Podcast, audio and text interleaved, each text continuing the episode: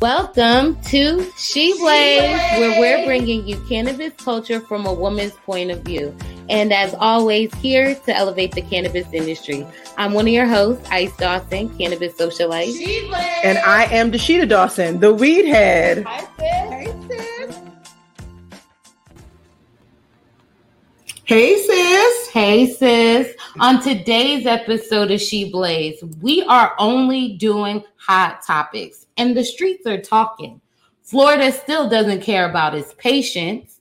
Americans are preferring cannabis over cigs, and the D, aka Detroit, is finally opening its application process. Well, thank God for some things. There's progress and then there's steps backwards. But of course, we have to kick things off with the high of the week. And I am kicking things off with what I call those great urban random finds. I am definitely very excited about my Rubik's Cube magnetic grinder, y'all. Now, first of all, you know, I'm a strategist, so I like puzzles, and this is my favorite puzzle. But one thing I love about it is that it's magnetic, and so therefore, it really is uh, very easy to put together. As someone like myself with autoimmune issues, I can't turn these things very well. Anyway, you're gonna find it for like 15 to 20 dollars. It depends on which outlet you choose to use. I got these off the street, so that means a smoke shop. So I paid a little bit more of a premium, but if you get it from Amazon, you may get it for a little bit cheaper. Anyway, of course, I'm using it to grind up my favorite Super Silver Haze,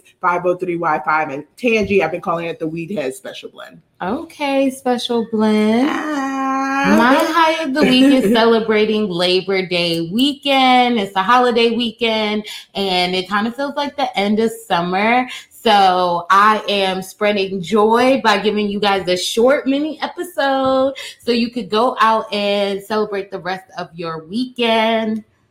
I'm rolling my eyes because the reality is that we got only three hot topics. They're really, really, really hot. So the episode's gonna be bad short anyway. But listen, I've got a lot to say about some of these hot topics. So hopefully we'll be able to get through everything. What's up first? Okay, so first, you know, we are going to the mean streets of Florida, lizard land, um, allegedly even some cartels kind of action happening there. And so we want to talk about Florida's medical marijuana um, program because they're actually implementing some changes. Uh, so as we've talked about in the past, Florida's medical marijuana program does have a THC cap. Well, they have decided to do an emergency rule on creating a supply cap.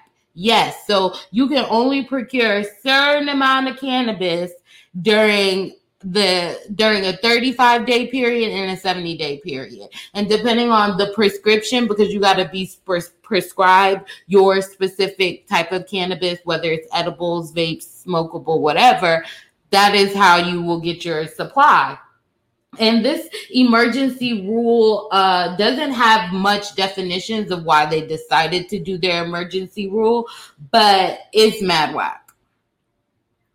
I mean, it's Florida. Are we surprised that it's whack? I'm not. I mean, I, I know that folks who are joining us live on Facebook are probably looking at me like, uh, what's the facial expressions for? It's because like this is business as usual as far as Florida is concerned. We're Yes. not uh, unaccustomed to hearing about the way that they have limited patient access and education. Um, it is a very um, interesting market, and it's one of the markets I point to all the time at the federal level to essentially say, hey, we should not be following this model. If we want equity, if we want access, we want sustainability, it's not a sustainable model right now. It is not a sustainable model. And it also lets you know that they don't know much about like weed market dynamics as you would say. Uh so as far as smokable flower you're you can only get a 35 day supply.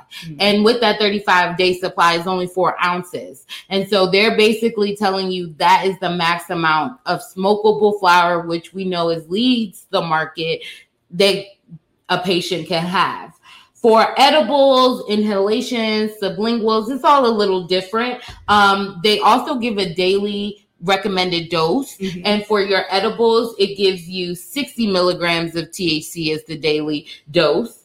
Um, for vape and concentrates, they give you 350 milligrams of THC.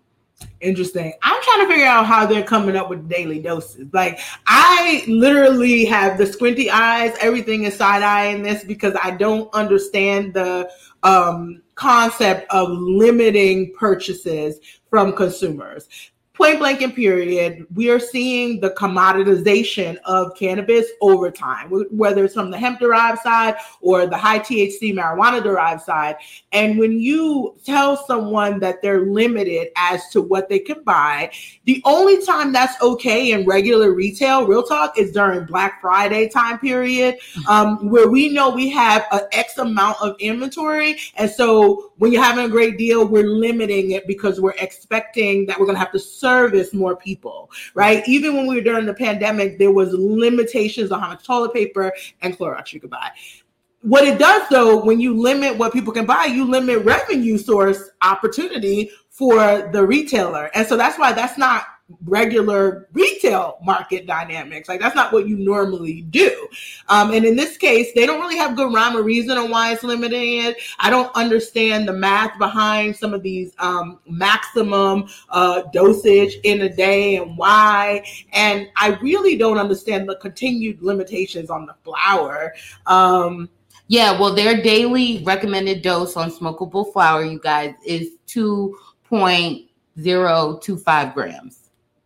So 2.025 joints, basically, two joints. They're like two joints a day and you're good to do everybody today, keep the doctor away. keep the doctor away. I mean, that probably is somewhat true, but some of y'all need to take five or ten. Okay. You know? Feels like there was some shade up in there. I'm just saying, I don't like limiting patient access because at the end of the day, everybody's endocannabinoid system is different, Absolutely. and this whole one size fits all government choosing the maximum based on really what are some really funny mathematics that can only work in a limited market like Florida. Okay, it can only work uh-huh. somewhere where they're running it like a cartel. Real talk. Okay, yes, they are, honey, and they even added the days you procure your medicine out on the labeling. So when you print oh, out the God. receipt, you have the day you procure it. it. That way, you know, you come back they know if you're in your supply um, limit or whatever. So they are tracking, tracking, tracking y'all. It may not be going through public uh, safety, but uh, it is going through the health department. And even, girl, let me tell you about that governor because he is, uh, you know, a character. Honey, he said that, you know, you guys should just be grateful to be in cannabis business in Florida because it is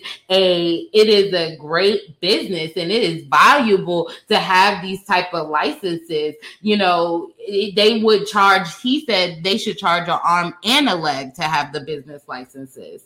Now, I know you guys are wondering, okay, who does he think he is? But they have over 800,000 patients and they are only have 22 licenses operating. So yeah, he's right. It is definitely quite valuable as far as y'all trying to take their coin. As far as their application, is $60,000. So get your checks up.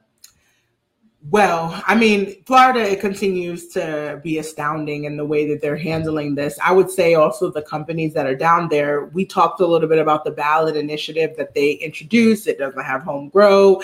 It really isn't about what the consumer needs are. It's about what they need as operators primarily. And um, that market that has 800,000 patients and only 22 operators, like juxtaposed to Oregon, that is barely over 100,000 patients and thousands of operators, we are seeing why there's some lopsidedness. And um, I think that's also why I'm constantly looking at like, okay, what's going to happen at the federal level? Because um, there are definitely some patients that are probably not being fully served in the Florida market because of limited diversity in what the product assortment is. But on Oregon market, there are patients not being served because there are just a lot of like access issues still and education issues. So no one's perfect, but those those are two opposite ends of the spectrum. Um, and definitely the Florida end makes the company more money. Oh yeah, that's all they care about. And and the state. Yes, mm-hmm. care about that. And they're like basically going around to different markets. Let's pick the worst thing you guys did and let's put it in our market for our patients. That's what Florida's basically doing. So. feel like on, Florida. So, I'm like, what do we do? I mean, we've been working on Florida related stuff for a long time, and sometimes I feel bamboozled. Like the whole like medical card. Uh, you know, if you're in Florida, you get a medical card. Some of that money goes to uh, FAMU. Like it goes to um, their medical marijuana education and research initiative, the Mary program, and that should make you feel good. Except they're not allowed to use any of that money on any research related to medical cannabis. It's weird. They they want to teach. They want them to use the money to teach people how to legally use cannabis, as it means in Florida, obviously only, which is still a very oppressive use of cannabis it's it's so disenfranchising. It's crazy. Meanwhile, Florida State gets all of the ducats for real research. Well, Lizard Land definitely is Jurassic Park right there. Okay. They are moving to prehistoric times. So, with their cannabis, with their education, and everything else, honey. So, we got to get off of this because we got to talk about some positive things happening in cannabis industry. This is why we fight. This is why we celebrate Labor Day. So let's move to hot topic number two, which talks about Americans preferring cannabis over cigarettes. Yes. Yay. Can you believe there is a time? Well, it is the first time, according to the survey. And really, I also think, according to people feeling open enough to come out the cannabis closet. Yes, yes, really it. Mm-hmm. And so now more Americans are now definitely uh, admitting to using cannabis, mm-hmm. and in their in the survey's research, they said that there are you know 14% more people using cannabis over cigarettes, which is at around 11%. Well, I mean, I, I definitely think that this is the type of data that certainly is helpful. It would be even more helpful if people didn't think that marijuana was equivalent to cigarettes or tobacco, meaning like it has the same medicinal value um, which you know tobacco has none.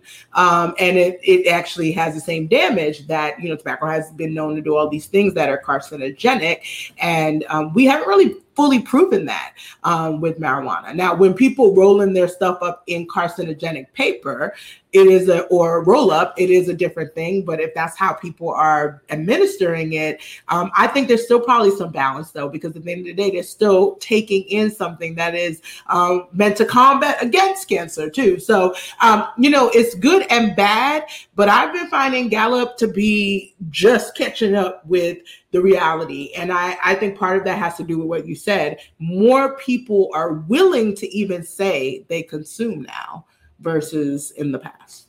Right. And they also added for the first time the questions of are you consuming can uh, edibles? Ooh, so they okay. are moving forward, and you even see, you know, they're senior different scientists saying that cannabis is the future. You guys, oh, okay, yes. that's that's new for Gallup for sure. Yes, so okay. that's really exciting, um, and that made us realize that some of the research that has come out about pharmaceutical companies seeing a decrease in prescriptions in legalized states. Yeah. So I, of course, as soon as I heard about the tobacco thing, I was like, well, wait, didn't we just hear about this? But in fact, it has been impacting not only big tobacco, it meaning cannabis legalization. Um, it has also been impacting uh, big pharma. Big pharma seeing impact on their stocks so um, their overall sales are down, and then they're also seeing impact on prescription use um, due to uh, you know again cannabis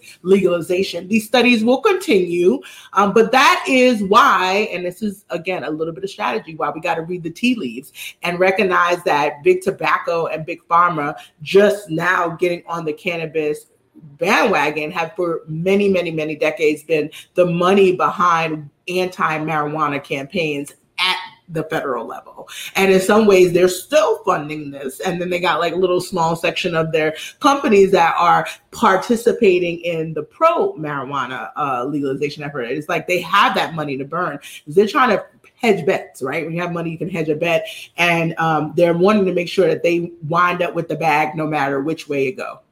Mm-hmm. Period. Um, I do hope that their bag does not involve making all my cannabis prescriptions. Okay, I see how y'all do it, and I don't like flower that look like that. tell you that right now. You know what I'm saying? I don't care how well it still works, looking like dust. I want my flower to look like a flower. You're talking about the University of Mississippi DEA, yes. Yes, but I'm saying that you know maybe if if a agricultural uh, college is struggling to actually grow cannabis are we expecting something super different from pharmaceutical companies? You're right about that. No no tea no shade. Like I don't expect it to be anything other than what they do, which is pharmaceutical companies probably are the best at isolating molecules and then making, you know, isolate product compounds from that. Nope. And so nobody wants a whole isolate all the time. Now, if you're making beauty products, personal care products, stuff that I'm going to put topically, perhaps even then, whole plant will still do better. And that's where I don't think the pharmaceutical industry is really getting it. That in this case, it is in our best interest to actually figure out how do we get the full spectrum of what the plant has to offer. And they want to put it down all the way to just the molecules. They're almost a little bit too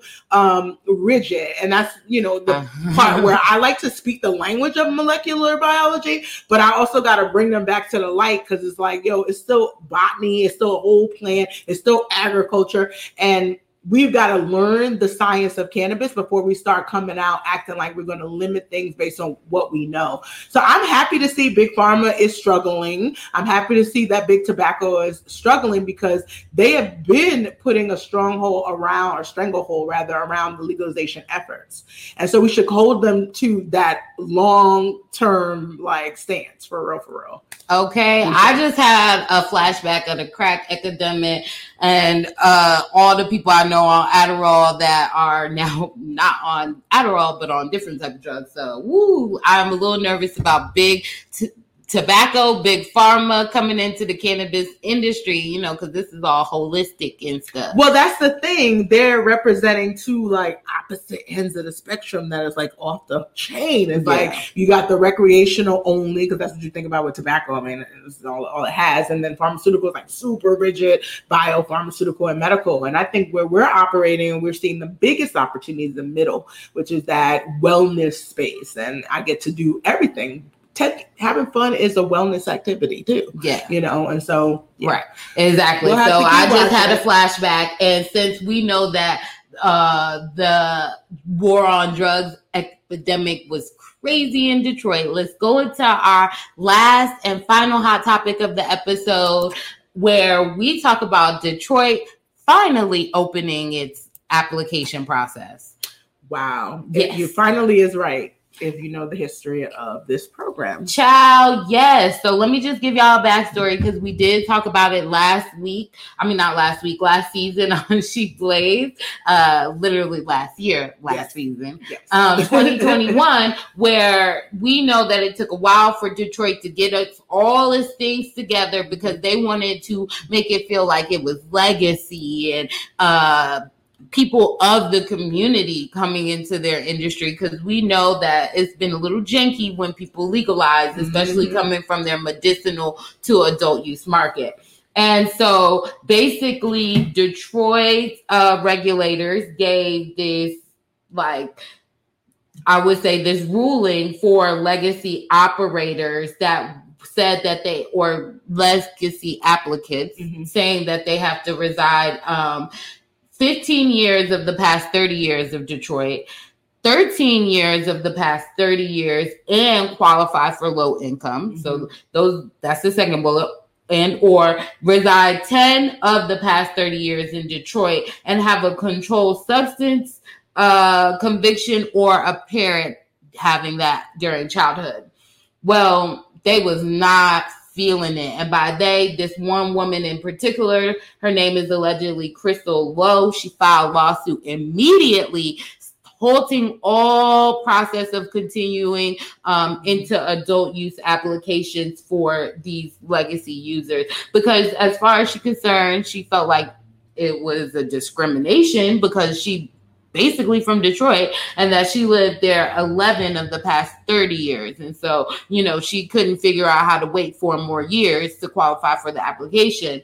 And, you know, word on the street is, honey, don't nobody even know who Sister Crystal Lowe is. We can't get a picture of LinkedIn, can't tell you black, white, or anything in between. So I'm just saying that the judge was like, that's fine and dandy, but this year we're going to have to keep it moving. So they rolled past that lawsuit and now they finally opened their applications, which are now available until October 1st. Gotcha. Well, you know, Detroit has a predominantly black city. So we, I think, went into this social equity element with Detroit that it should be fairly easy. Like, okay, other places we haven't been able to use race conscious language. And so you're not going to need to do that here because 90% is black and they were the ones that were over policed in Michigan by far. A lot of arrests related to cannabis and other controlled substances, right? Um, even mass stories about how the CIA is involved in that. And so I definitely think we applauded like the effort on what was written, even using the term legacy. Um, but right now it's been a bit of a mess because of litigation. And again, I feel like it does feel like is this a was it a real case or was it just a way to slow down the pace of things? I'm not sure. You never know because again, we don't have all those details. Um, the streets do. Well, of course the streets do. I'm not the streets at this point. I mean, I can hear the streets. Word on the street is, you know, you can be from Detroit and you know live anywhere and still pay your taxes there. Word on the street is if enough money comes behind you, it is very easy to keep a lawsuit in the court for over a year mm-hmm. and um, change. So word on the street is that yeah, this is some funny business that's slowed down the process for a lot of people, but maybe it helped the other people get their ducats in order so they could actually apply for the first round. I'm sure it did. I mean, that would have happened last year. And if you even know more about other states and the like, and other things are happening in other parts of Michigan, you start to get further down the line. So hopefully it prepared more really truly Detroit legacy um, business owners who want to get into the space. I know they have a lot of different license types, but they're still kind of capped a little bit. It's a city, it's not for the whole state. So I do think there's going to be some thought of it, but I, I kind of still always feel like putting a cap um, it should be a like temporary, like first round only. Let's see how this goes, kind of thing. Right. Yeah. Uh, I love that first round only. Let's see how it goes because I definitely won't be one of the people in the first round. I'm like, let y'all go ahead, burn that money and figure it out as the application changes a bunch of times. But right. this first phase, they are only releasing 60 licenses, which is different from the last time. So they decided to go a little bit lower. Mm-hmm. Um, 40 being for retailers, 10 for consumption lounges, and 10 for micro business. And like you said, this is the city, mm-hmm. and there are a lot of parts of Michigan that has their adult use up and running already. Already. So they're like, let's take a smaller bite. I think that also is helpful. I don't think it's going to lessen the amount of applications they get, but it is something that I curious about how they, uh, you know, positioned reducing the number of licenses based on what they initially said before the lawsuits. True. Well, I think that basically they are just going to try and, you know, they have three phases during this first initial process. And I think they just want to see how many applications they get is why they lowered the number this time. And maybe they realized that they might not even have an office set up to really push their applications through. I also just want to um, note that they put uh, something similar to like um, Connecticut, where they're talking about how many years you spent in a particular place. And um, I don't think that that's necessarily happening in New York, even though there's been a lot of gentrification. I am also curious about the fact that it's like 15 of the last 30.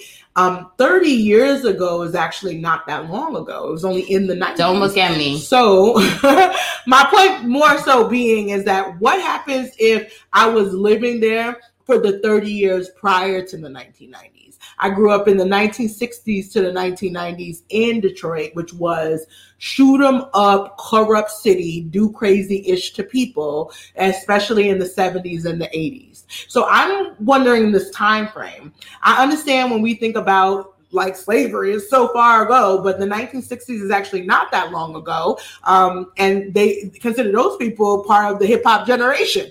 Yeah, yeah. My dad would say he is hip hop. Yes, your dad was singing "Fight the Power" early, right? Yeah. Like the point being is that I am not happy with how this is defined because if we're talking about real Detroit legacy, we're talking about people who started their families there uh, in the 1960s and the 1970s who have dealt with literally 20, 30 decades over the 70s, 80s, and the 90s that included over policing, abuse, and all sorts of crazy underfunding of our black and brown communities there. Detroit is a 90 percent plus black city and that is the history of what happened and i think trying to confine it to the what you think happened in the 2000s is ridiculous Yes, that is that is true. so it's already like is this really legacy Uh, well, I don't know. I don't. I wonder how they do other businesses that want to come and do business in their city.